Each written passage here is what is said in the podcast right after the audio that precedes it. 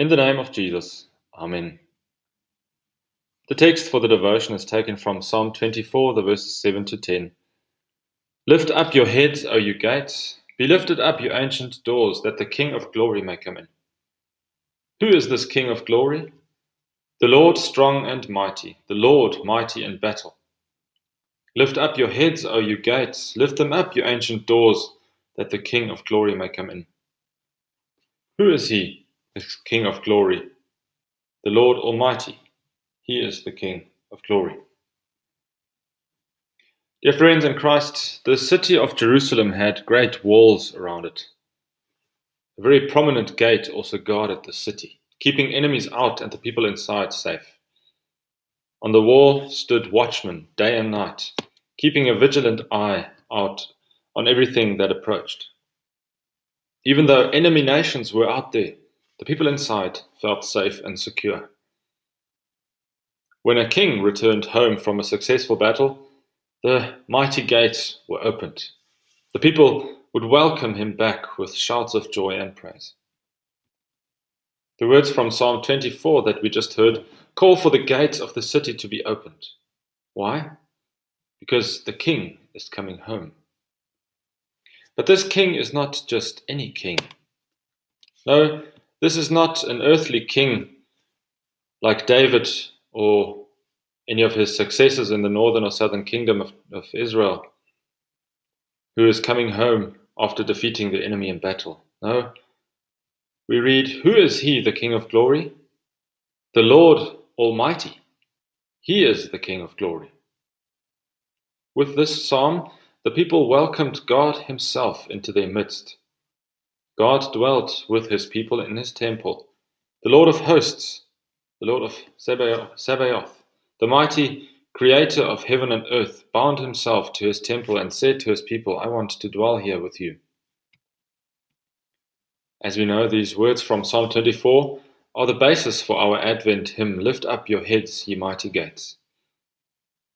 In Advent, we are preparing for the King of glory, the Lord Almighty, to arrive. Even though Jesus is the King of glory and the Lord Almighty, he came humbly and lowly in a manger.